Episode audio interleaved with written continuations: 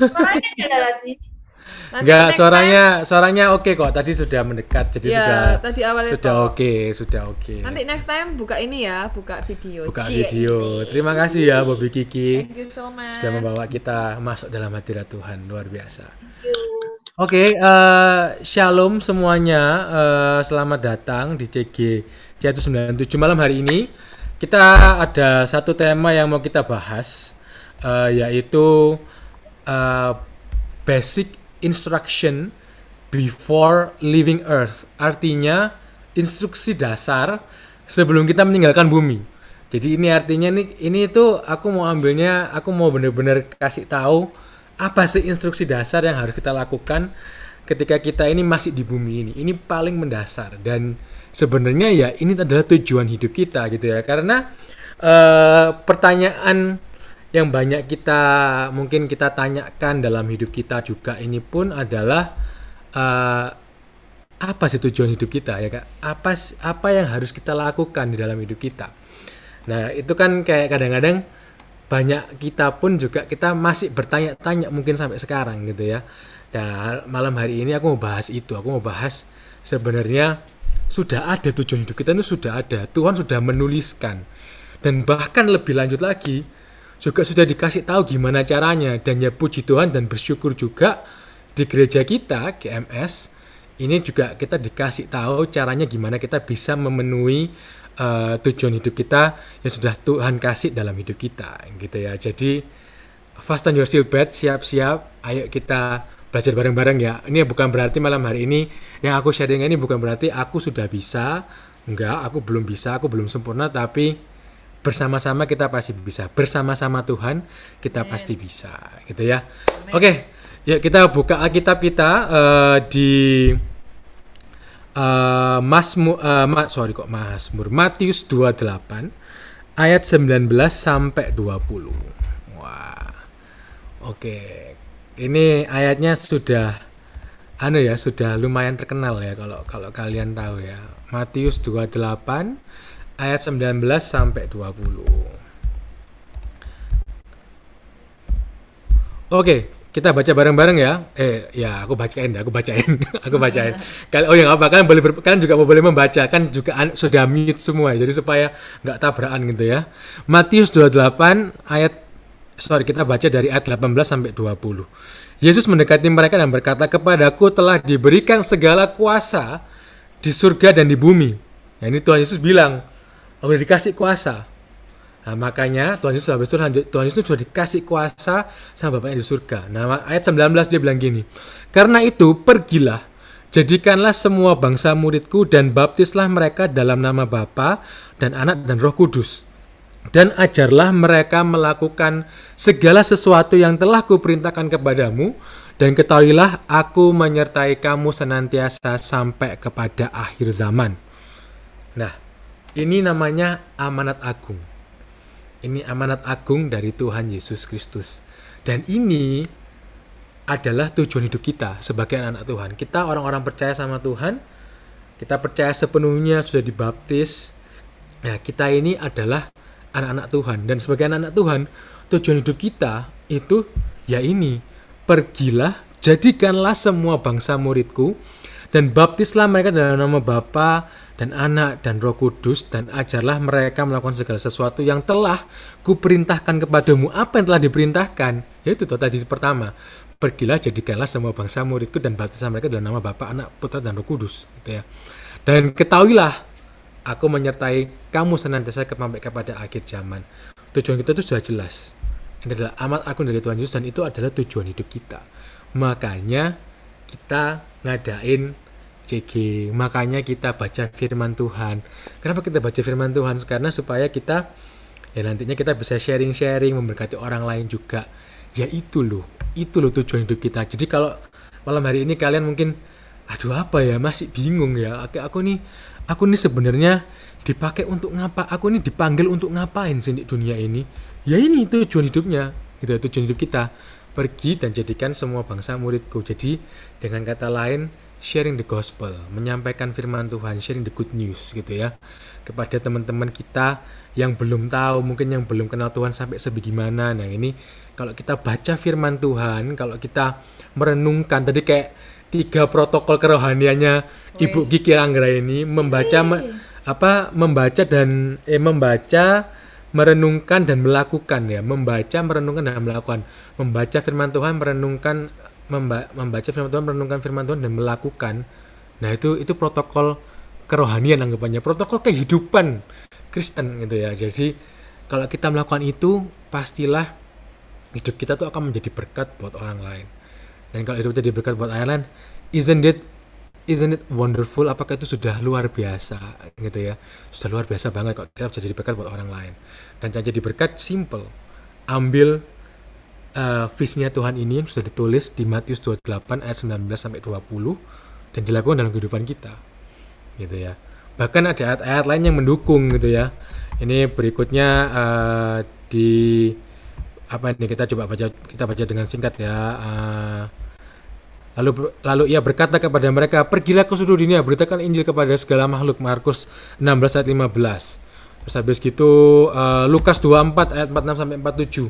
Katanya kepada mereka, ada tertulis demikian, Mesias harus menderita dan bangkit dari antara orang mati pada hari yang ketiga, dan pada dan dan lagi dalam namanya berita tentang pertobatan dan pengampunan dosa harus disampaikan kepada segala bangsa mulai dari Yerusalem.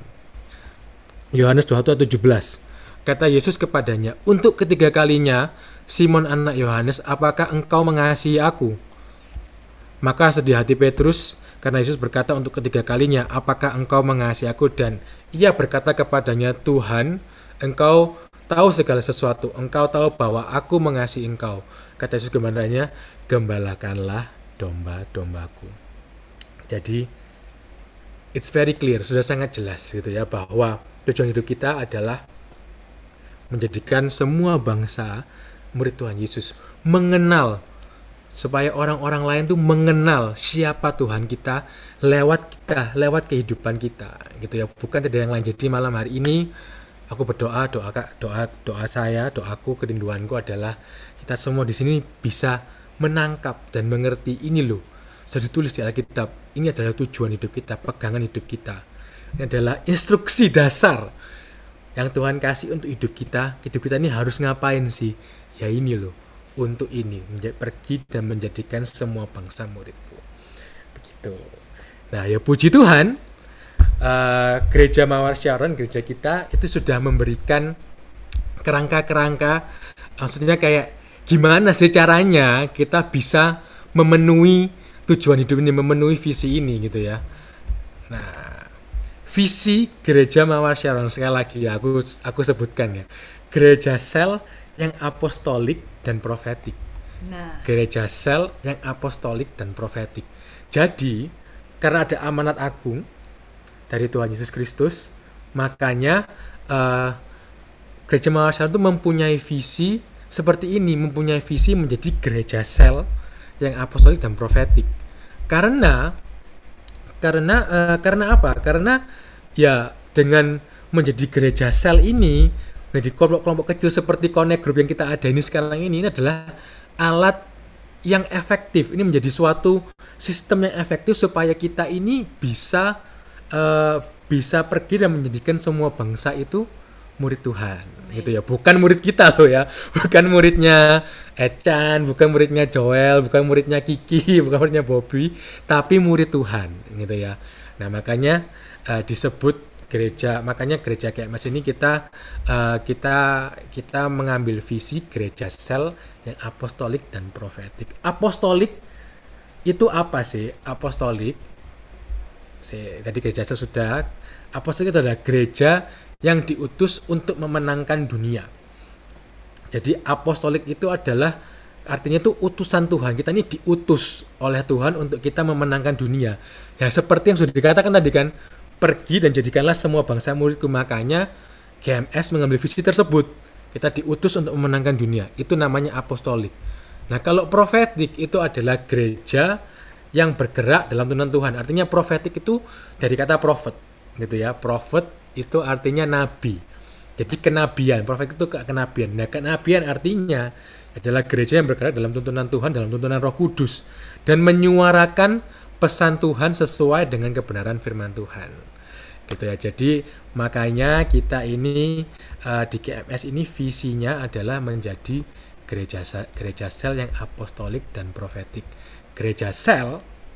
Nah, sekarang tadi kalau sudah mengerti apostolik dan profetiknya itu apa? Nah, gereja sel Gereja sel itu adalah gereja, yaitu ditulis gereja yang dibangun oleh dasar kelompok kecil dan menempatkan kelompok-kelompok kecil seperti kita-kita ini, seperti C G ini, sebagai pusat pelayanan, pemuritan, dan pengembalaan. Beda.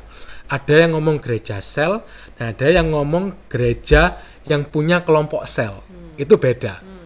Gitu ya. Gereja sel itu artinya, eh, seperti gereja, gereja Mawar Sharon ini, seperti K M S, itu artinya adalah Uh, gereja yang selnya itu memang inti pelayanannya. Jadi mengemba, apa, mengemba, gimana kita bisa mengembalakan uh, orang-orang ini seperti tadi ditulis ditulis di Matius dua puluh delapan ayat sembilan belas, ya lewat gereja sel ini, lewat kelompok-kelompok kecil ini kita bisa mengembalakan. Makanya kita disebut sebagai gereja sel. Kalau gereja memiliki kelompok sel itu beda. Itu artinya gereja tersebut apa sel grupnya, connect grupnya itu cuman menjadi bagian salah satu program dari gereja tersebut, bukan intinya. Kalau K M S, ya puji Tuhan kita punya gereja yang luar biasa di K M S ini, kita inti dari pelayanan kita adalah gereja sel ini, kita mengembalakan lewat kelompok-kelompok kecil. Makanya kita disebut gereja sel yang apostolik dan profetik, gitu ya. Jadi sekali lagi mengingatkan, aku cuma ingin menekankan bahwa ya memang uh, apa uh, ya, ya memang harus pakai gereja sel gitu, karena itu sangat efektif. Uh, kita uh, kita ada amanat kita meng, jadi setelah kita mendengar amanat agung Tuhan Yesus Kristus di Matius dua puluh delapan ayat sembilan belas sampai dua puluh tadi, uh, K M S mengambil langkah ini menjadi gereja sel karena di kelompok-kelompok kecil ini kita bisa uh, lebih dekat sama yang satu sama lain, kita bisa Uh, apa ya saling membangun sama lain, kita bisa saling mendukung. Ini kan bayangin kalau kita misalnya setiap kali C G misalnya sampai sampai seratus dua ratus kan nggak bisa, jadinya sudah seperti ibadah umum gitu ya, ibadah mini gitu. Tapi kalau di kelompok kecil seperti sekarang ini tiga puluh, dua puluh kan kita bisa lebih saling kenal gitu ya. Dan kalau kita lebih saling kenal akhirnya kita akhirnya kita bisa lebih apa ya, bisa lebih saling membangun, lebih personal gitu ya, seperti itu. Oke, nah lanjut lagi. Nah, tadi kan aku ngomong gereja sel. Nah, kenapa kelompok sel? Kenapa kita panggil kelompok sel? Ya, karena sebenarnya Tuhan Yesus itu juga sudah melakukan hal tersebut, gitu ya. Jadi kalau kita lihat di Markus tiga ayat tiga belas, Yesus itu sudah mengajar dan melayani di bait Allah, gitu. Tapi dia sudah jadi dia mengajar melayani di bait Allah, tapi dia juga punya persekutuan. Itu yang sama dua belas murid yang sama dua belas murid itu loh. Jadi dia mem, dia juga sudah memuridkan murid-murid tersebut di dalam kelompok kecil. Gitu, di dalam kelompok kecil dua belas orang tersebut, tetapi dia juga bisa dia juga punya hubungan secara pribadi dengan murid-muridnya masing-masing. Jadi Tuhan Yesus sendiri sudah melakukan. Jadi enggak jadi kita ini kita ini enggak kita ini enggak mengambil kesimpulan ya apa kenapa harus kelompok kecil, bukan ya, tapi kita meniru teladan Tuhan Yesus. Jadi Tuhan Yesus sendiri sudah melakukannya, seperti itu, gitu ya. Ini lain halnya dengan di perjanjian lama. Kalau di perjanjian lama itu dulu Musa itu dia one man show, gitu ya. Dia one man show leadership. Dia tidak membagi kelompok kecil. Tetapi puji Tuhan, uh, Musa mempunyai seorang uh, mertua ya, Yitro mertua, tuh mertua, mertua ya, mertua, mertua. Yitro tuh mertua, mertuanya Musa tuh namanya Yitro. Dia bilang, eh kamu gak bisa kayak gini, kamu gak bisa kalau kamu cuma one man show, karena uh, kalau, dengan, kalau dengan one man show itu bener-bener kayak semuanya kan balik ke Musa. Dia yang fir, dia yang khotbah, dia yang nyanyi, terus mungkin kayak nanti habis sudah pelayanan di gereja, terus nanti mungkin masih banyak Uh, anak-anak apa orang-orang gereja yang masih perlu ngomong-ngomong secara pribadi sama mereka, eh gak gak bisa karena musanya mungkin udah capek atau masih ada kesibukan-kesibukan lain, kan jadinya kebutuhan-kebutuhan itu nggak terpenuhi. Nah ini nggak bisa, ya puji Tuhan di Keluaran delapan belas ayat dua puluh lima Yitro bilang apa maksudnya Yitro menyarankan eh kamu nggak bisa kayak gini, kamu harus bagi tugas. Makanya di kolom delapan belas dua puluh lima ini dikatakan dari seluruh orang Israel Musa memilih orang-orang yang cakap dan mengangkat mereka menjadi kepala atas bangsa itu, menjadi pemimpin seribu orang, pemimpin seratus orang, pemimpin lima puluh orang, dan pemimpin sepuluh orang. Jadi akhirnya dipecah-pecah juga menjadi kelompok-kelompok kecil seperti di kita, seperti yang kita lakukan saat-saat ini gitu ya. Jadi ya seperti itu gitu loh. Makanya kita ini nggak mengada-ngada, ini sudah dilakukan dulu oleh tulis-tulis Alkitab. Makanya kita melakukan ini seperti yang sudah eh, dilakukan dahulu oleh Musa, oleh Tuhan Yesus. Makanya kita kan bilang kan, kita ini gereja yang profetik, kita bergerak di dalam tuntunan Tuhan, di dalam tuntunan Roh Kudus gitu ya. Jadi kalau gereja mula-mula itu mereka ada yang memecah-mecahkan roti di rumah, Kisah Para Rasul dua empat enam. Jadi mereka bersekutu di rumah, tapi mereka juga ada yang mereka mengajar di bait Allah gitu. Jadi uh, benar-benar ada ada persekutuan, uh, ya ada persekutuan yang besar, ada persekutuan yang kecil gitu. Jadi ada ibadah, ada juga kelompok-kelompok kecil. Dan itu adalah komponen dari gereja sel. Jadi uh, gereja sel itu ada tiga komponen, gitu ya. Tiga komponen, ada ibadah raya, ada kelompok besar, dan ada kelompok kecil. Jadi ada tiga komponen penting dalam dalam gereja sel, yaitu ibadah raya, kelompok besar, dan kelompok kecil. Kalau ibadah raya itu tujuannya yang harus dipenuhi itu penyembahan dan khotbah. Itu artinya kalau kita pergi ke dalam ibadah umum, sekarang streaming online service, nah itu ibadah raya. Itu adalah komponen dari gereja sel. Ya kayak mesin ini, kayak mesin ini kan gereja sel. Itu itu tujuan utamanya adalah penyembahan dan khotbah, pertemuan besar. Semua anggota sel grup datang dari macam-macam C G, datang beribadah bersama-sama dalam penyembahan dan menerima pengajaran firman Tuhan dari khotbah tersebut. Terus yang kedua, itu ada kelompok besar. Itu artinya connecting time yang diadakan mungkin sekitar dua atau tiga bulan sekali. Nah ini tujuannya itu untuk kita ada impartasi visi, visi bapak-bapak rohani, ada persekutuan, ada persatuan. Ko Adrian Cilleli T L kita, karena ada beberapa kali mengatakan mengadakan connecting time. Ya di tahun-tahun lalu ada ya, tiap tiap, lalu. tahun lalu tiap minggu ya, tahun lalu kan kita connecting time tiap minggu ya lewat YouTube. Tapi di, di sebelumnya sebelum corona kan ada connecting time, kita ketemu uh, sama Ko Adrian Cilleli, mereka khotbah, jadi dikumpulkan semua C G-nya tuh ada gitu ya. Nah itu namanya connecting time. Di situ ada impartasi visi, ada ada kayak suatu persekutuan yang akan menyatukan, menyepakatkan hati kita bersama-sama untuk bergerak dalam visi Tuhan lewat bapak lewat bapak rohani kita. Nah itu itu connecting time. Ya itu connecting time. Dan yang terakhir, komponen yang terakhir adalah kelompok kecil C G. Nah seperti kita ini gitu ya, seperti connect group ini. Tujuannya adalah pemuritan dan persahabatan. Nanti ini aku akan bahas lebih lanjut habis ini ya, untuk pemuritan dan persahabatan ini. Jadi ada jadi tujuan di C G ini kita dimuridkan dan kita juga membangun hubungan satu sama lain supaya lebih dekat gitu ya, supaya seperti nggak cuma jadi sahabat sih, kalau buat aku pengalaman pribadiku itu jadi lebih seperti family. Makanya kita ngomong oh ya welcome home begitu ya. Di situ itulah kelompok kecil. Nah kelompok kecil C G. Nah sekarang C G itu apa? Nah, C G itu apa? Connect group. Nah, connect group C G itu adalah kelompok kecil Gereja Mawar Sharon, di mana setiap orang terhubung satu sama lain untuk digembalakan dan dimuridkan dengan tujuan mengalami transformasi kehidupan. Jadi kita ini C G ini supaya kita punya connection, kita bangun hubungan satu sama lain, kita mengenal sama lain. Ya bukan artinya pasti mulus-mulus, enggak. Yes. Tetapi kita bisa, ya kan kalau mau hubungan pasti kan kita akan saling mengenal, kita akan saling membangun. Nah itu kita supaya kita bisa lebih connect dan kita juga digembalakan dan dimuridkan dengan tujuan supaya kita hidup kita berubah. Jadi kalau misalnya ada gesekan, ada masalah itu normal. Ada orang yang mungkin, mungkin kita ngomong kayak, wah kok aneh orang ini. Eh guys, kamu mungkin dulu ya aneh loh. Makanya tuh, tapi Tuhan sayang sama kamu. Tuhan sayang sama kamu gitu loh. Makanya makanya kamu saat di tempat ini sekarang gitu. Kalau ada yang aneh, jangan dijauhi guys. Justru kita lebih harus punya hati untuk lebih mengasihi mereka supaya Nggak cuman dia ditransform, tapi kita juga ditransform. Kapasitas hati kita diperbesar. Yes. Kita nggak cuman kita nggak cuman menjangkau orang-orang yang kita anggap kayak wah ini orang kita cocok ini. Bukan orang yang cocok, tapi orang yang butuh Tuhan gitu ya. Yes. Gitu. Jadi supaya kita mengalami transformasi kehidupan, nggak cuman yang di apa yang dijangkau, tapi juga yang menjangkau gitu ya. Seperti itu. Itulah connect group, kelompok-kelompok kecil. Nah, connect group, untuk mengetahui connect group itu sebenarnya apa sih? Nah, ini kita ada beberapa, kita kita mengetahuinya dengan kita mengetahui apa yang bukan connect group, gitu ya.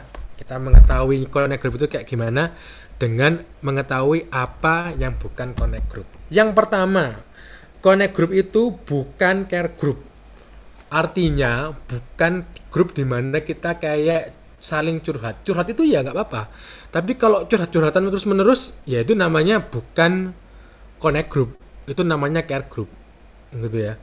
Jadi cuma ngomongin masalah-masalahnya. Jadi misalnya uh, Aaron datang ngomong, aduh aku punya masalah, curcol, gini-gini-gini. Habis itu, habis Aaron curcol, terus habis itu Joel curcol, iyo aku yang ngalamin gini-gini. Kalau curcol terus-terusan, kapan kita bisa membangun? Itu namanya care group. Itu itu bukan seperti itu. Nah, connect group juga bukan social group. Social group ini artinya kalau menurut aku tuh cangkruk group. Artinya di mana kita cuman seneng-seneng pergi. Ya sekarang mungkin gak bisa pergi makan. Kalau musim dulu kayak pergi keluar makan. Tapi terus setiap minggu pergi keluar makan, pergi keluar makan, nonton, pergi keluar makan. Nah, itu namanya social group, bukan connect group, gitu ya. Tapi itu uh, itu juga bukan. Uh, selain itu connect group juga bukan Bible study. Gitu ya. Apa sih Bible study itu?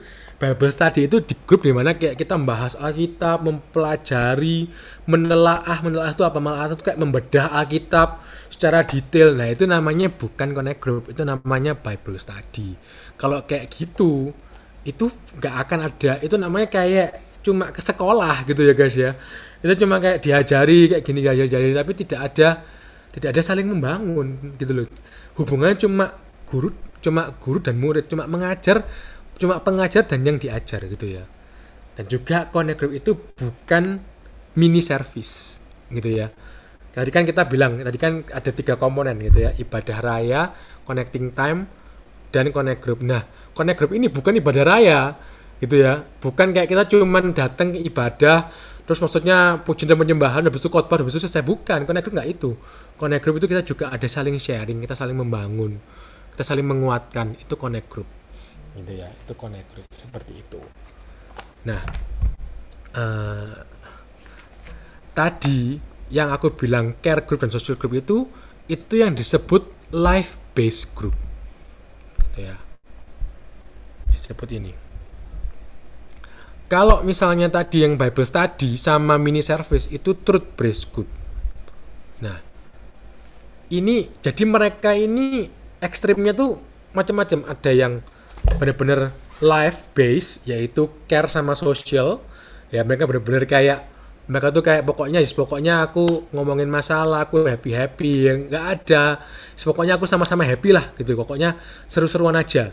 Tapi ada juga yang tentunya lagi yaitu yang cuman isinya cuman belajar dan belajar dan belajar teori, itu nggak sebab yaitu itu adalah truth based group ini. Tapi connect group itu adalah transformation based group. Nah itu connect group gitu ya. Ini connect group ini.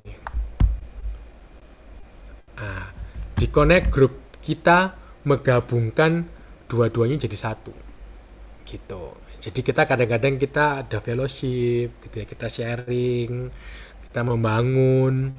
Terus misalnya juga tetap ada curhat kan, misalnya di uh, bukan di kelompok yang lebih kecil lagi gitu kan, ini kan ada sponsor, ada juga anak-anaknya sponsor. Nah sponsornya uh, sharing-sharing one on one, nah itu itu ada ada care-nya di situ gitu ya, itu ada care-nya di situ. Nah itu termasuk di dalam connect group ini. Tapi di dalam waktu care tersebut kita nggak cuman kayak oh ya ya oke okay, ya semangat ya, tapi kan kita juga memberikan kebenaran-kebenaran firman Tuhan. Ya ditulis loh uh, Filipi empat ayat tiga belas ta- uh, segala, perkara. segala perkara dapat ditanggung di dalam Dia yang memberikan aku kekuatan gitu ya. Jadi apa dikasih tahu kalau misalnya gimana, tenang, ada Tuhan Yesus. Filipi empat ayat tiga belas, bersama Tuhan Yesus kita bisa menanggung segala perkara bersama-sama dengan Tuhan. Nah itu itu digabungkan jadi satu menjadi suat menjadi yang namanya Connect Group ini, yaitu Transformation Base Group. Nah ini dia Connect Group, makanya kita di sini gitu gitu ya, itu Connect Group. Dan inilah juga um, kenapa di sini disebut ya ini caranya gimana kita bisa mem, caranya gimana kita bisa memenuhi visi Tuhan tersebut. Uh, pergi dan jadikanlah semua bangsa murid, ya lewat ini, lewat C G ini. Di, karena kita di sini kita digembalakan, kita dipedulikan, kita diperhatikan, gitu ya. Kita ditegur juga, kita dibentuk supaya hidup kita ditransformasi. Seperti itu di Connect Group ini. Makanya di Connect Group ini akan ada banyak. Uh, kita perlu banyak keterbukaan juga gitu, ada hubungan sama lain kita supaya kalau terbuka kita lebih mengerti dan kita bisa membangun, kita bisa saling membangun satu sama lain gitu ya, lewat kebenaran firman Tuhan gitu. Oke okay. So far masih masih bersama dengan saya kan ya, ini agak beda, sorry ya guys, ini saya baru ini saya baru bilang kalau ini tuh ini kalian lagi C G T satu gitu loh ya. Ya, masih bersama ya. dengan saya ya. Ya masih bersama dengan saya, kasih reaction dong supaya saya yes. supaya saya, saya tetap semangat gitu ya. Kasih kasih jempol atau kasih apa gitu ya. Raise hand juga tolong boleh guys, gitu guys, ya. Oke, okay. Mantap. Thank you, thank you semuanya. Oke. Okay. Oke, okay. oke, okay. berikutnya, berikutnya. Lanjut ya. Lanjut. Aduh, sorry kok stop share. Sampai salah rek. Oke, okay, lanjut. Nah, oke, okay, ini sedikit ini agak praktikal tapi you guys need to know gitu ya. Di dalam gereja Mawar Sharon ini, ini struktur. Ini struktur kepemimpinan dalam Connect Group. Jadi ada senior pastor kita, Pastor Philip Mantofa. Habis itu ada regional pastor. Regional pastor itu siapa aja sih? Misalnya nih regional pastor Jawa Timur, Pastor Samuel Muji sama Pastor Lanitan. Regional Pastor Southeast Asia, Pastor Yosep Muro sama Pastor Yeni Muro. Terus Regional Pastor Jabodetabek, Pastor Fuji Harsono sama Pastor Magda Magdalena gitu ya. Regional Jawa Barat, Pastor Wahyu sama Pastor siapa ya nama istrinya? Mungkin yang itu. Jadi Jawa Timur, Jawa Barat, Jawa Tengah, Jawa Tengah tuh ada Pastor Uh, Pastor B, Pastor Bernard sama Pastor Anita, Anita gitu ya. Jadi ada itu regional pastor. Nah terus ada local pastor. Local pastor itu jadi nanti misalnya Jawa Timur gitu, Jawa Timur. Nah itu mereka punya local pastor dalam kota-kota. Misalnya di kota Madiun. Nah K M S Madiun itu uh, gembalanya Pastor Puji, Puji Hartanto kalau nggak salah namanya. Nah itu itu local pastornya. Habis itu selain local pastor, habis local pastor ada C G pastor. Nah C G pastor, nah, tahu nggak C G pastor kita siapa? Pastor Yohanes Sony. Nah, itu C G pastor kita ya. Pastor Yohanes Sony yang suka itu loh, apa welcome home. Nah, itu itu Pastor Yohanes Sony. Itu C G pastor kita ya, bapak kita itu ya. Pastor Yohanes Sony bersama istrinya Rebecca Lippi. Pa, uh, pastor Rebecca Lippi. Kalau itu Pastor Rebecca Lippi itu yang biasanya kalau M S J, nah itu itu Pastor Rebecca Lippi itu di situ. Habis C G pastor ada team leader. Team leader kita Ko Adrian Cilleli. Habis team leader ada coach, coach kita Ko Oke sama C I K gitu ya. Nah habis coach ada C G L ya. Di sini kebetulan yang dipercayakan mengembalakan kalian semua ada Joel dan ada Giva gitu ya, itu C G L. Terus juga setelah C G L ada sponsor. Nah sponsornya siapa aja? Sponsornya macam-macam. Coba yang merasa sponsor boleh angkat tangan. Nah, ada Aaron, ada Hodiana, ada Mea, ada Stechan, Stanley Echan gitu ya. Itu sponsor-sponsor di C G T sembilan puluh tujuh ada Sasa gitu ya. Itu ada Mei juga, itu ada Jane. Nah, itu sponsor-sponsor di C G T sembilan puluh tujuh gitu. Jadi, habis sponsor ada member, ya ada kalian-kalian semua ini. Gitu ya. Ada nah, member itu adalah Member itu adalah uh, member itu adalah orang-orang yang sudah tertanam dalam C G, tapi juga ada yang disebut simpatisan dan uh, jiwa baru gitu ya. Simpatisan itu yang yang mungkin sudah sesek apa sudah beberapa kali datang C G tapi belum uh, memutuskan untuk tertanam, yaitu disebut simpatisan. Kalau jiwa baru ya yang pertama kali datang ke C G, misalnya hari ini ada J P nggak? Belum ada ya kayaknya. Ya. Belum ada, mungkin di sini semuanya masih member dan simpatisan ya, puji Tuhan gitu. Nanti maka kita berdoa minggu depan ada J B gitu ya. Amin. Makanya guys, ajak teman-teman kalian supaya kita bisa bersama-sama kita bisa bersama-sama bertumbuh untuk kita menjadi serupa dengan Tuhan Yesus Kristus gitu ya. Jadi seperti itu. Oke. Lanjut. Nah, ini inti sarinya, pemuritan. Jadi di dalam C G ini, sorry, saya kok agak haus ya. Mungkin istri oh, iya. saya boleh tolong ya, dibantu minum ya. Kan ini airnya. Belum ada minum ini. Mulai kering ini saya ini. Makan, makan. Nah, ini sekarang berikutnya ini karena intisari ini. Ini pemuritan ini intisarinya gitu ya. Kalau kalau menurut aku uh, gereja sel yang apostolik dan profetik, gereja sel ini terjadinya karena ada pemuritan ini gitu ya. Kan um, contohnya ya Contohnya ini seperti ini, kayak Tuhan Yesus waktu dia memanggil murid-muridnya, itu murid-muridnya itu kan mostly kan nelayan gitu loh. Nah Yesus ini kan anak seorang anak tukang kayu, murid-muridnya nelayan, tapi bisa loh, ternyata bisa memuridkan. Jadi itu dari cerita ini, waktu itu aku juga waktu aku baca kalau nyampe ini, ternyata ya bener loh, ternyata uh, pemuritan itu nggak nggak nggak nggak bukan nggak susah nggak susah pemuritan itu sederhana. Gitu. Jadi kita semua bisa melakukan, kalian semua di sini bisa melakukan, bukan sponsor, bukan cuman sponsor aja, bukan cuman calon sponsor aja, tapi kalian semua member C G ini kan bisa melakukan pemuritan ini. Pemuritan itu apa? Kita buka ayatnya, Matius empat ayat sembilan belas. Yesus berkata kepada mereka, "Marilah ikutlah aku, dan kamu akan kujadikan penjala manusia." Sekali lagi aku ulang ya. Yesus berkata kepada mereka, "Mari ikutlah aku dan kamu akan kujadikan penjala manusia." Nah, uh, dari satu ayat ini ada tiga bagian yang uh, yang kita akan bahas tentang pemuritan. Jadi yang pertama, pemuritan itu adalah panggilan untuk mengikut Yesus. Mari ikutlah aku. Itu ya, bentar. Jadi pemuritan itu mengikut Yesus, untuk yang artinya kita mempercayai firman-Nya, meneladani dan mentaati perintah-Nya. Itu namanya pemuritan, gitu ya. Makanya sekali lagi aku bilang, bukan panggilan misalnya nih, aku sama Aaron, gitu ya. Bukannya kayak, "Aaron, kamu ikut aku." Bukan artinya Uh, kamu, eh sorry sorry salah salah salah uh, uh, Ron, kamu mau nggak tak muridkan gitu. Nah itu artinya bukan aku minta Aaron untuk mengikuti aku gitu, tapi artinya itu aku mau mengajak Aaron untuk mengikut Yesus mengikut Yesus lewat aku gitu loh. Jadi bukan mengikut kita ya, bukan mengikut. Jadi kalau misalnya pemuritan itu bukan mengikut kitanya, tapi mengikut Yesus melalui teladan hidup kita gitu. Nah itu namanya pemuritan gitu ya, panggilan untuk mengikut Yesus gitu ya. Sebentar, daripada bingung. Nah, nah. Jadi di sini loh. Gitu ya. Jadi itu pemuritan itu yang pertama itu adalah panggilan untuk mengikut Yesus lewat kita. Itu artinya up. Ini makanya aku lingkarin. Itu up artinya. Ya, itu up artinya.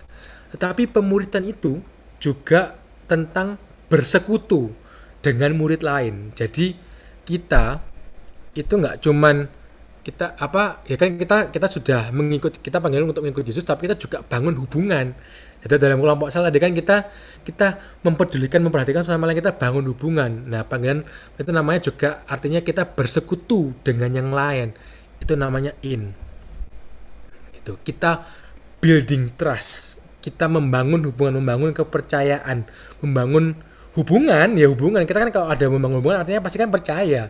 Gitu. Nah itu dalam pemuritan tuh ada hal tersebut. Gitu ya, itu in. Dan juga ada out. Gitu. Out itu artinya apa? Jadi kita pemuritan itu adalah panggilan untuk mengikut Yesus lewat kita. Lalu kita bersekutu dengan yang lainnya. Setelah kita bersekutu dengan lainnya, kita juga dipanggil untuk menjala manusia. Kembali lagi kepada visi Tuhan yang paling pertama, pergi dan jadikanlah semua bangsa muridku. Amen. Jadi sekali lagi pemuritan itu mungkin kalau aku sum up dalam, mungkin kalian bisa lihat up, in, and out ini, gitu ya. Jadi yang pertama kita adalah kita ini mengikut Yesus. Jadi itu follow me as I follow Christ, gitu. Jadi kayak misalnya nih, aku tadi ngobrol lagi aku aku sama Aaron gitu ya. Ayo uh, Ron, uh, kamu mau tak muridkan dah, gitu ya. Loh, uh, maksudnya gimana aku? Ayo kita bertumbuh bersama-sama di dalam Tuhan. Nah, seperti itu, gitu. Bukan mengikut uh, apa gaya hidupku, bukan, bukan. Mengikut Tuhan, follow me as I follow Christ, hmm. gitu ya. Tetap sebenarnya intinya ya kita harus, kenapa kita uh, mengajak mereka mengikuti kita, supaya ya kita bareng-bareng mengikut Tuhan, bareng-bareng bersama-sama. Kalau yang diikuti sudah bukan Tuhan, ya jangan ikut orang tersebut.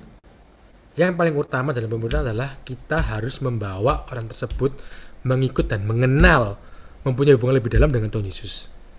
Habis itu yang kedua, ketika kita sudah mengerti tersebut, kita membangun hubungan satu sama lain lebih personal, dan lebih personal. Jadi ini in building trust, itu in, gitu ya. Kita bisa membangun satu sama lain, itu seperti itu. Karena dengan membangun sama lain, kita kan apa ya, hubungannya lebih personal. Kita mengerti masalah mereka, kita mulai mengerti apa uh, kelebihan kekurangan mereka, dan itu kita pakai bukan memanfaatkan mereka loh ya, tapi kita pakai itu untuk kita membangun mereka dengan kebenaran-kebenaran firman Tuhan, gitu. Nah seperti itu, gitu ya. Tetap kembali lagi ke intinya tadi, ke aduh sorry ke mengikuti Yesus ini. Pokoknya intinya itu bangun hubungan untuk kita lebih dekat sama Tuhan, itu loh intinya pemuritan itu. Nah setelah membangun hubungan satu sama lain ini, misalnya berdua, bertiga, berempat, berlima, jangan cuma berhenti di situ aja, gitu ya. Kita kita akan buat tingkatan lebih besar, gitu. Kalau kita sudah dibangun, kita sudah siap. Ya kita nggak, kita sebenarnya juga nggak harus siap, tapi kita sudah dipersiapkan sebenarnya. Hmm. Kita nggak akan pernah sempurna, tapi kita dalam di tengah ketidaksempurnaan itu kita juga uh, mesti siap untuk menjalankan panggilan Tuhan, yaitu mengajak orang-orang lain yang mungkin belum kenal sama Tuhan untuk kita ajak, kita kenalkan sama Tuhan, menjala manusia. Kembali lagi, pergi dan jadikanlah semua bangsa muridku. Amen. Itu yang namanya adalah pemuritan, gitu ya.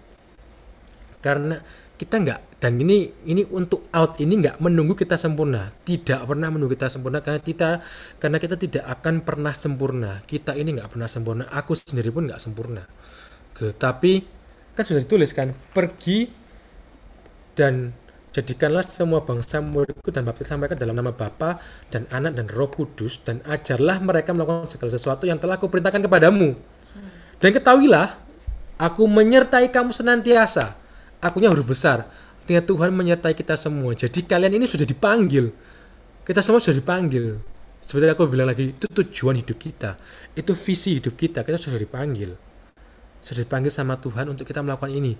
Tapi kita nggak sendiri, gitu loh. Tuhan Yesus sudah menyertai, Tuhan Yesus sudah berjalan di depan kita, gitu loh. Tuhan sudah sudah mendahului dulu, sudah. Jadi Tuhan Yesus berjalan di depan kita itu artinya Tuhan sudah Tuhan Yesus sudah menunjukkan caranya itu gimana.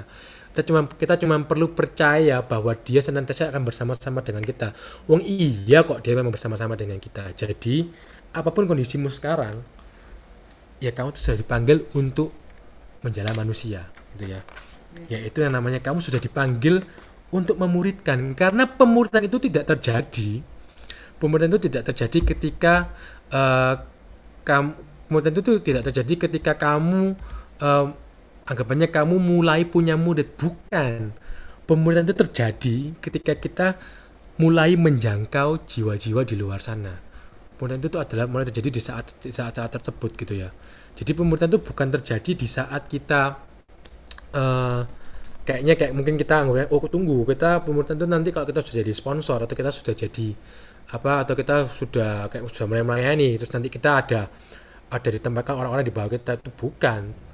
Pemuritan itu sebenarnya bukan jabatan, tapi itu hubungan, gitu loh. Karena dari pemuritan itu nanti hubungan kalian akan semakin bertumbuh menjadi anak, gitu, bapak dan anak, bapak-bapak rohani dan anak-anak rohani, seperti itu gitu ya. Jadi malam hari ini uh, aku harap kita mulai mengerti apa tujuan hidup kita dan bagaimana kita bisa memenuhi tujuan hidup kita uh, di dalam Tuhan gitu ya. Karena ya sudah jelas guys, sorry aku mesti ngulang-ngulang terus karena jelas banget gitu loh, tujuan hidup kita itu adalah pergi dan menjadikan semua bangsa muridku. That's our life's goals. Gak ada yang lain gitu loh. Dan apa yang kita lakukan dalam pekerjaan kita, dalam keluarga kita, dalam hubungan pertemanan kita, dalam pelayanan kita, ya itu semuanya tersantar di sini gitu loh. Karena inti-intinya kan, bukankah Tuhan ingin akan ada lebih banyak orang yang mengenal Dia gitu loh. Gak cuman kayak, gak cuman apa, kan e, gereja ini dipanggil, diutus gitu loh. Kita ini diutus gitu loh. Kita tadi kan apostolik, diutus gitu loh. Kita diutus bukan untuk memenangkan orang-orang yang kita kenal saja kan, tapi kita memenangkan orang-orang, terutama orang-orang yang belum kenal Tuhan gitu loh, apalagi itu gitu. Jadi malam hari ini aku sih rindunya, ayo kita menangkap ini dan kita menjadikan ini visi hidup kita gitu loh. Bahkan sudah dikasih tahu loh di kerangkanya sama gereja kita tuh kayak gimana. Makanya lewat C G C G ini, lewat cell group ini gitu loh, kita digembalakan, dimuridkan, kita diperhatikan, kita dibentuk, kita saling membangun.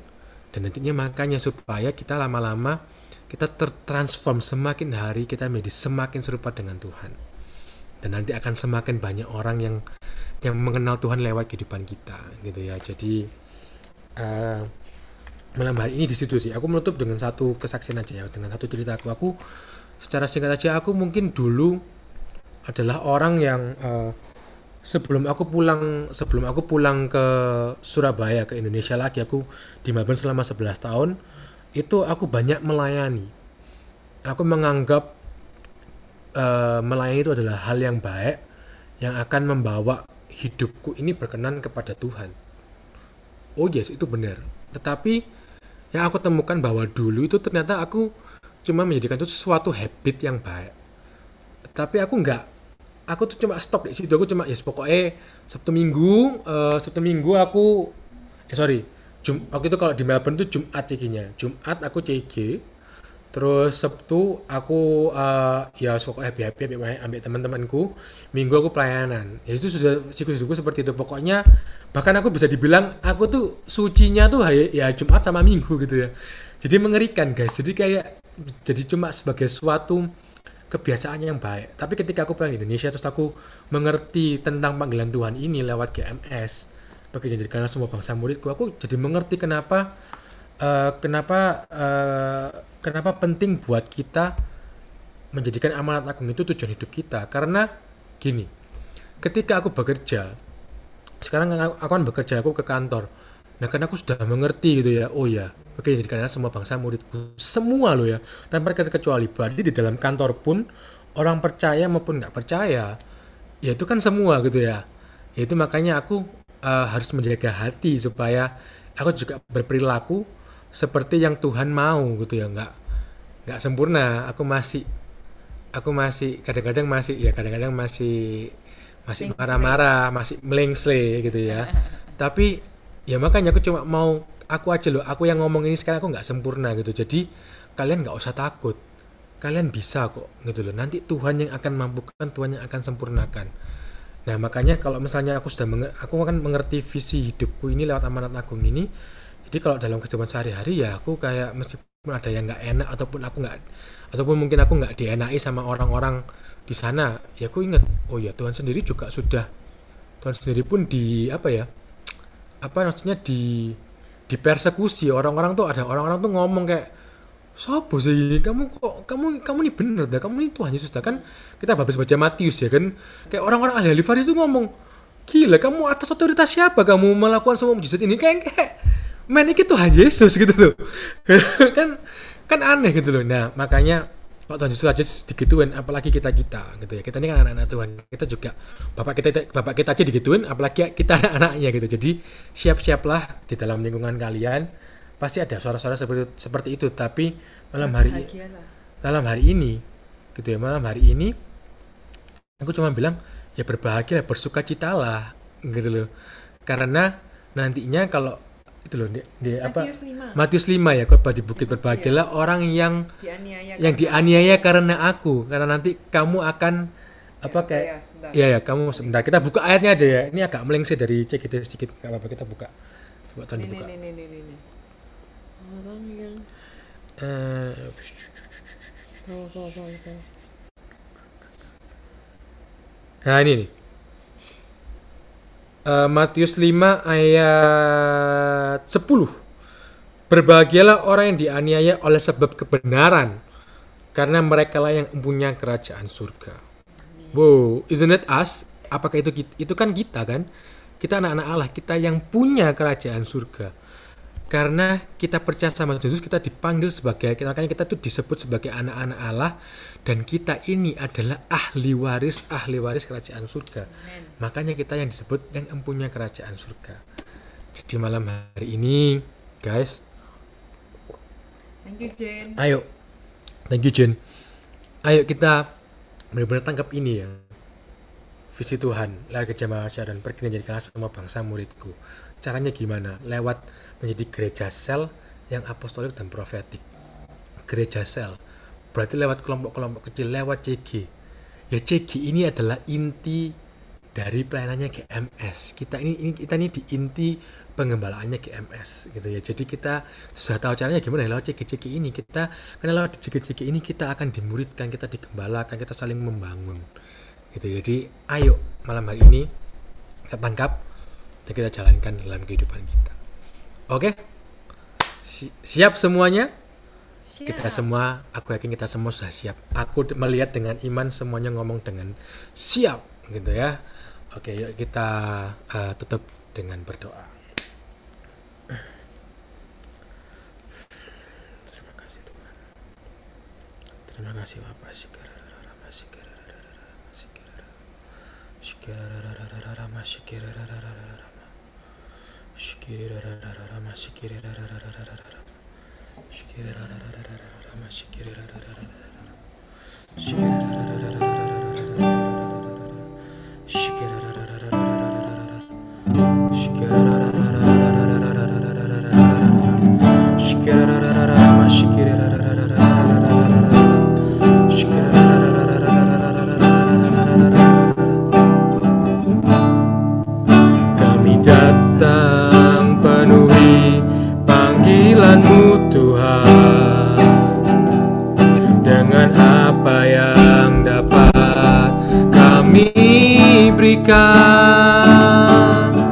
Kami penuhi amanah agungmu,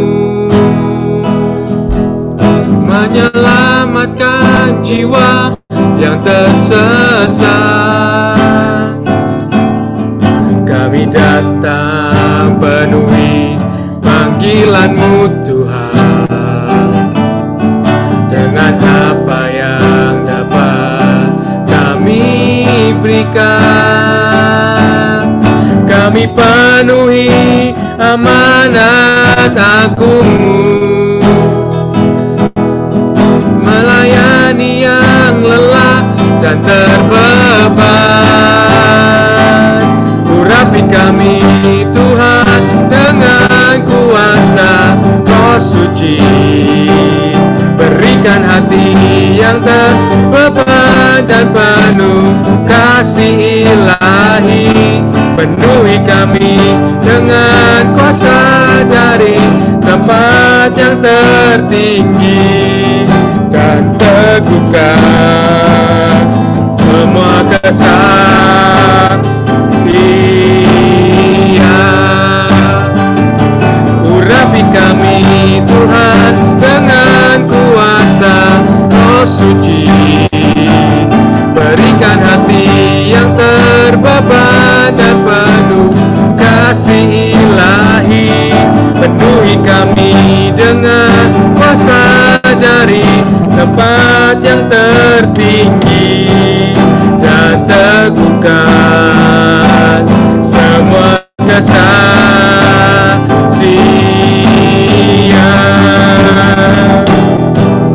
Dan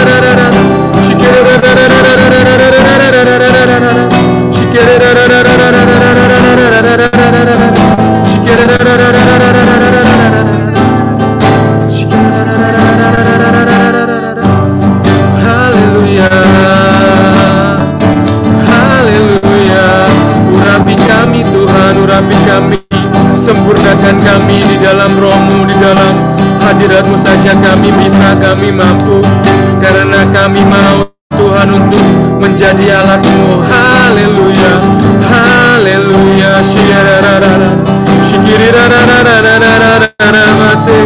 Oh haleluya, syikirararararara masih, kirararararara, syikirararararara masih, kirararararara, syikirarararararara. Kami tahu Tuhan kami gak sempurna, kami tahu Tuhan kami gak layak. Tapi terima kasih Bapa, malam hari ini kami mengerti Tuhan, bahwa kasih-Mu begitu luar biasa sampai Engkau memanggil kami, Engkau melayakkan kami untuk menjadi anak-anak-Mu ya Bapa. Dan malam hari Tuhan, sebagai anak-anak-Mu Tuhan, kami mau Tuhan dalam kondisi apapun hati kami saat ini Tuhan, tapi kami mau bilang Tuhan, kami mau untuk kami menangkap visi hati-Mu Tuhan, untuk kami bisa pergi dan menjadikan setiap bangsa, menjadikan orang-orang di luar sana Tuhan untuk bisa mengenal Engkau Tuhan, menjadi murid-Mu Tuhan, menjadi uh, menjadi anak-anak-Mu Tuhan yang mempunyai hubungan pribadi yang mendalam Tuhan dengan Engkau ya Bapa. Malam hari ini Tuhan kami berdoa Tuhan, Engkau yang lembutkan hati kami, biarlah malam hari ini Tuhan pengajaran uh, visi misi ini Tuhan, G M S ini Tuhan boleh benar-benar uh, masuk dan mengenal dan merema Tuhan dalam hati kami ya Bapa. Dan kami boleh Tuhan lewat, ma- lewat malam hari Tuhan, kami boleh Tuhan siap Tuhan, untuk kami bisa uh, dipakai menjadi perpanjangan tangan-Mu ya Bapa. Terima kasih Tuhan, terima kasih. Kami mau Joel berdoa malam hari Tuhan, kami mau berdoa mematahkan segala intimidasi si iblis yang bilang Engkau nggak layak, Engkau mampu, dipatahkan in Jesus name Tuhan. Tapi kami percaya Tuhan, kami sudah dilayakkan, kami sudah dilayakkan menjadi anak-anak-Mu cuman karena kami percaya bahwa Engkau adalah juru selamat Tuhan, Engkau adalah Tuhan dan juru selamatkan, Engkau adalah Tuhan dan juru selamatkan dan juga Bapa kami ya Bapa. Amen. Terima kasih Bapa, terima kasih Tuhan, terima kasih Yesus. Malam hari Tuhan, urapi setiap kami, layakkan setiap kami Tuhan, karena malam hari Tuhan kami sungguh-sungguh mau Bapa untuk kami bisa uh, dipakai menjadi penjela-penjela manusia dimanapun kami ditempatkan ya Bapa. Terima kasih Bapa, terima kasih Tuhan, terima kasih Yesus. Kami sungguh bersyukur malam hari Tuhan. Terima kasih Bapa, di dalam nama Tuhan Yesus. Haleluya. Amin. Amin. Oke. Okay. Um, aku harap kita semua menangkap uh, visi misi gereja Visi Misi Tuhan dalam Gereja Mawar Sharon malam hari ini. Uh, habis ini kita akan ke breakout rooms. Uh, terutama nanti yang C G T, kita akan di satu breakout rooms. Yang nggak C G T, nggak apa-apa, sudah, sudah disiapkan kelompok-kelompok kecil yang lainnya. Jadi sini ini kita akan uh, ada pemuritan gitu ya. Kita selewat saling sharing, kita membangun supaya kita semakin hari kita semakin lebih apa ya, kita bisa lebih dekat sama Tuhan gitu ya, karena intinya kan kita mau mengikut Tuhan gitu ya. Oke, okay. uh, breakout room sudah siap? Yes. Oke, okay. Kalau gitu breakout roomsnya kita buka.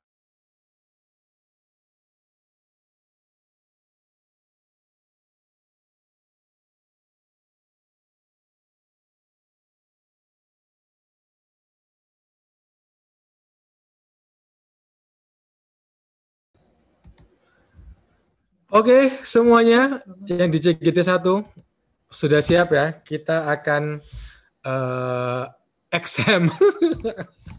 Kita akan exam. Ada pertanyaan dulu nggak, guys? Oh ya, ada pertanyaan dulu nggak sebelum kita exam? Ini masih exam. Ini open book ya? Ini masih open book kok. Jadi bukunya sudah ada kan? Bukunya mana dari bukunya? Nah, ini bukunya. Aku mau sudah... tanya absennya kapan ya? Aku tadi udah absen loh. Sudah, oh, sudah, sudah, sudah, sudah. Tadi sudah absen semua ya. Tadi sudah, tadi Giva sudah ngingetin di grup ya. Udah absen semua kan? Udah, udah, udah, udah. Ya, udah absen semua ya. Sudah masuk semua kok dua belas dua belas-nya.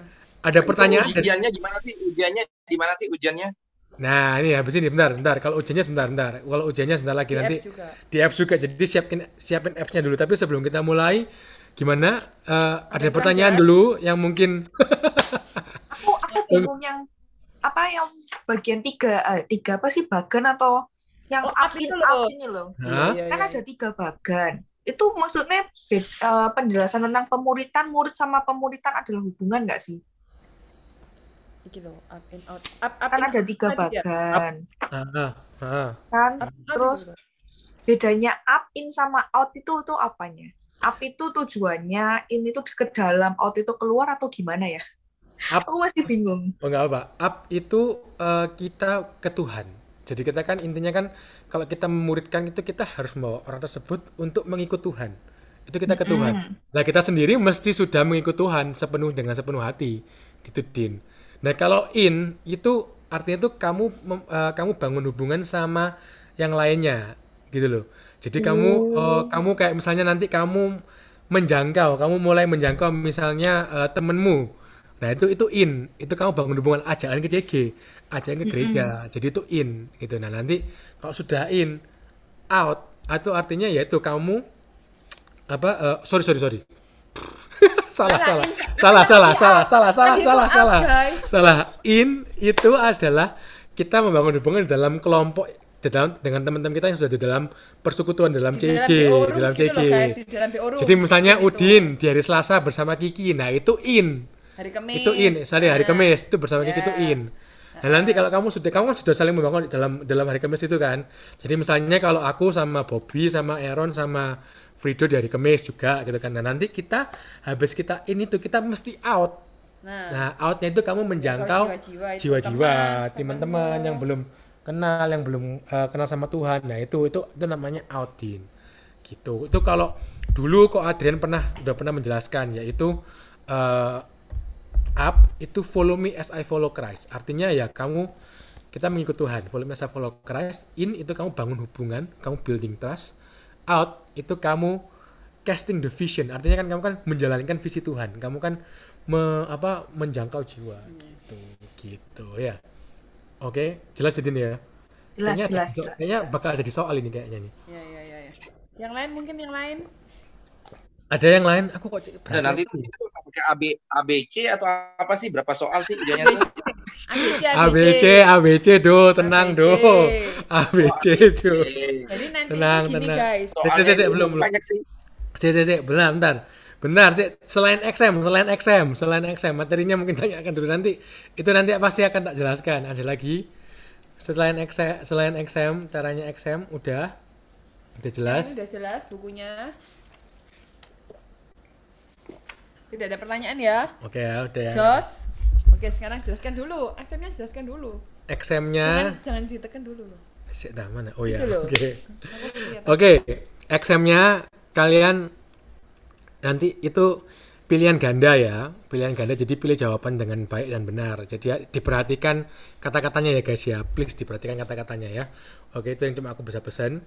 Ya. Sekarang semuanya buka G M S Church app. Guys, kalau lagi C G, mbok ya dibuka gini loh, seneng loh lihatnya ya. Iya, ini seneng videonya. Videonya nih, cakep-cakep. Enggak apa-apa baju rumahku juga baju rumah kok, guys. Oke, okay, dibuka dulu. Oke, okay, diambil sekarang. Dibuka apps-nya. Sudah, dibuka apps-nya. Oke okay, ya.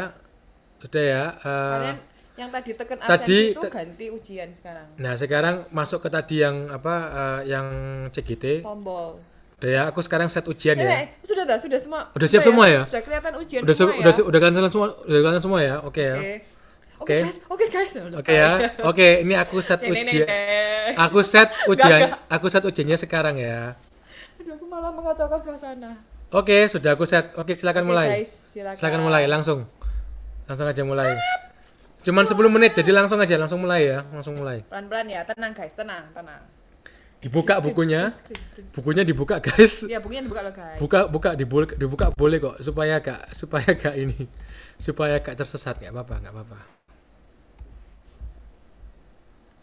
Pak kok ditekan ujian kok nggak nggak muncul apa-apa? Oh tekan ujian nggak muncul apa-apa? Oh ya? Sebentar sebentar, tekan ujian nggak muncul. Internet kita. Coba di refresh lagi sih. Coba di refresh lagi Angel, soalnya udah mulai kok Angel. Coba di refresh lagi. Sik, sik, sik. Harusnya minta tak nonjol lagi. Oke, oke, udah, udah, oke, oke. Oke, oke, sip, sip, sip. Selamat, selamat ujian. Semangat guys, wuhuu.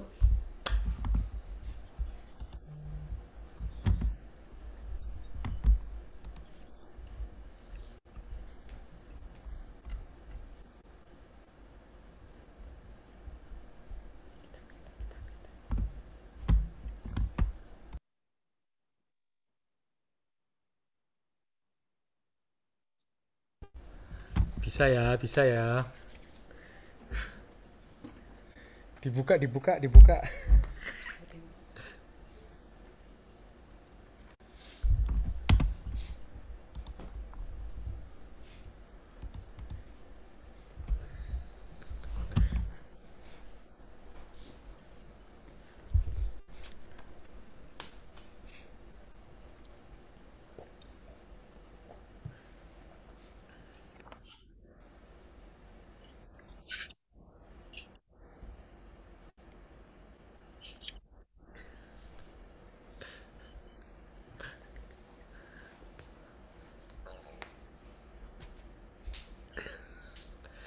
Ini agak aneh nih feel-nya. Diperhatiin kata-katanya guys, karena aku dengar banyak yang agak menjebak-menjebak, jadi diperhatiin kata-katanya, hati-hati.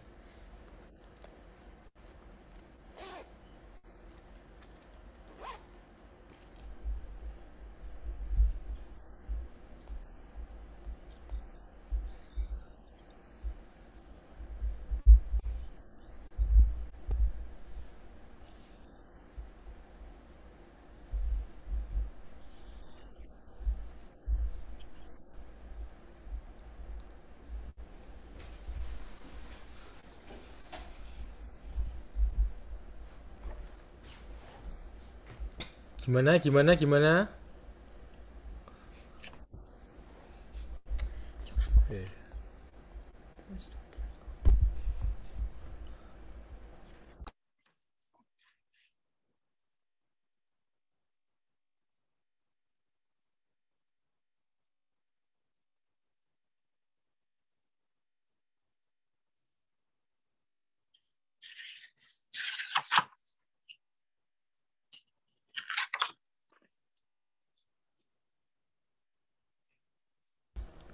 Ini harus mari. Ini harus selesai nih, Yar. Udah selesai nih? Sudah. Wow, Jen juga sudah. Angel sudah juga ya. Ya itu betul betul.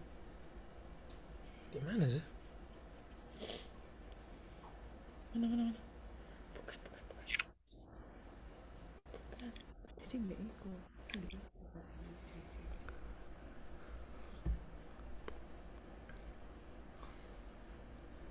Sambil tunggu yang lain ya, nggak apa-apa, santai-santai, tenang, tenang.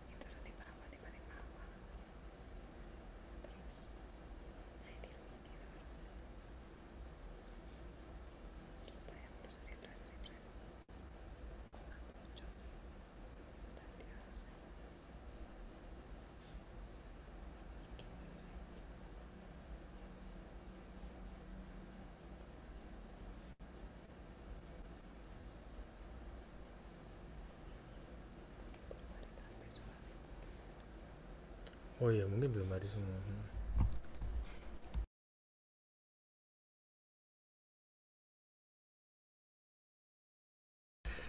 sambil nunggu yang lain ya, yang udah selesai tenang ya, sabar ya. Di sini kita sharing guys.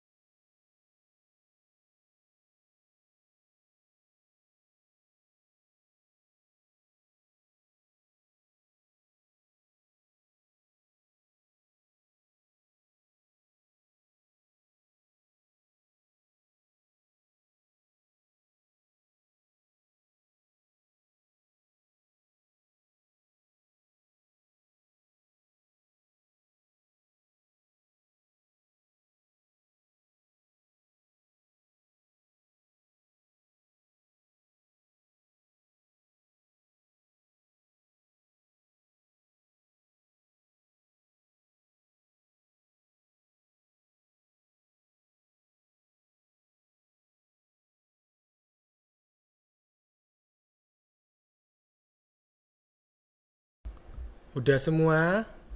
Belum ya?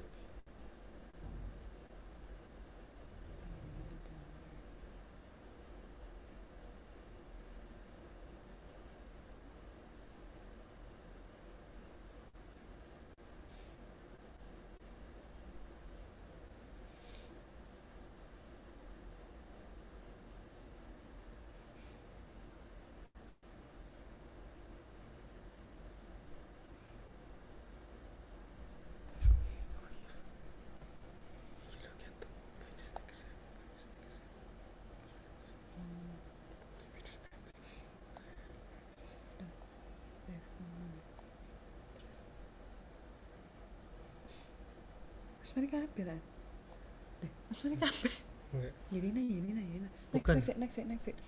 Duh, bukan Yelina, enggak sih. Yelina oh. Lah sampai bingung loh, sampai mau lihat. Oh, sorry, sorry, sorry, sorry. Maaf, maaf, maaf, maaf.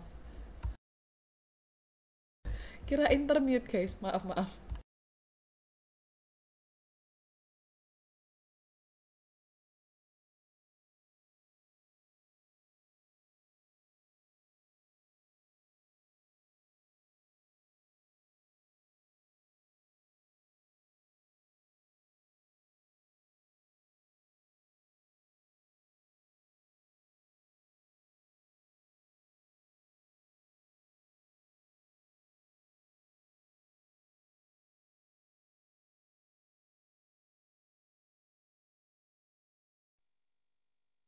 Aduh, bro, gue udah kelar nih.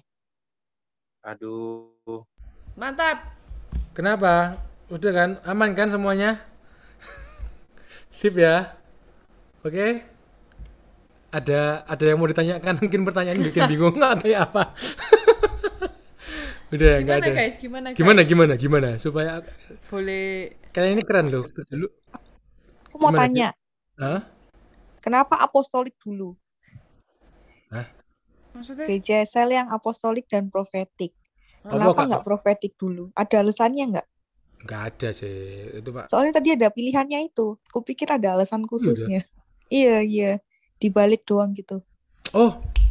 Kalau oh. Menurut pengertian saya, okay. uh, pengertian saya loh ya ini bukan bukan bukan materi loh ya. Apostolik kan tadi kan yang diutus gitu kan, memang kita kan diutus oleh dulu, Tuhan. Kita kan disertai. Terus bagaimana kita akan disertai oleh Tuhan, makanya kita kita dituntun, kita menurut tuntunannya Tuhan, makanya apostolik oh, sama profetik. Kan kayak Matius dua puluh delapan tadi, pergilah, yeah. Maka aku akan menyertai engkau. Ya, yeah, okay. Gitu. Seperti itu. Oke, okay, mantap. Ditanya no tadi itu tadi? Enggak. Enggak, enggak ditanya. Kalau ditanyain bingung jawabannya apa. Nggak visi misi gereja, cuma yang tadi apostolik duluan atau profetik duluan. Oh, apostolik duluan. Apostolik duluan. Itu apostolik duluan ya. Ah, itu abjad pertama, P itu di belakang. Oh, gitu. Oke, ada lagi, ada lagi. Apa lagi? Yang lain bagaimana? Aku penasaran, aku gak S X M soalnya, guys. Eh, salah beli buku satu. Buku saya terputar. Pertanyaan kan beda-beda tadi. Iya, iya. Apa? Apa? Beli buku S satu. Walah. Iya, iya, iya. Oh iya. Pertanyaannya beda-beda soalnya. Iya, loh, tapi apa? Isa. Oh iya, enggak beda-beda enggak pertanyaannya. Iya, beda-beda. Beda-beda. Beda-beda. Jadi aku enggak bisa misalnya, "Oke, guys, nomor satu A ya." Enggak bisa, enggak bisa. Beda kabeh. Nah, gitu tak kirimin lagi tak buat sing dua dan tiga tak. Iya, bener enak tak? Tak tak tak kirimin lagi ya kalian ya. Kirim aja pinjami bukunya kita. Iya, iya, iya. Ada kok. Iya, iya, heeh. Kita kirimin nanti. Bikang nanti kita kirimin bikang. Iya iya iya iya ya, betul betul. Iya ya. Enggak iso beli satu ternyata ya. Supaya supaya bikangnya enggak cekak sampai jadi bikang Ambon. Eh kita foto dulu dong. Eh kita foto dulu yuk, foto dulu yuk. Kita kita ya guys. Nilainya kalian semuanya oke kan? Aku enggak bisa lihat loh. Oke ya. Oke sih. Puji Tuhan, mantap mantap. Duh, free do oke toh, duh. Kamu ini. Loh Yelina nge-freeze. Loh Yelina nge-freeze. Sik, mana? Ya, tapi enggak apa-apa, bagus kok dia nge-freeze. Ya, ayo. Sik, sik, Frido belum muncul. Niar. Bentar. Stand ini sih mbok rekam ya stand ya. Sak sak guyon-guyonane masuk stand. Nanti potongan pas mari sermenane. Katen.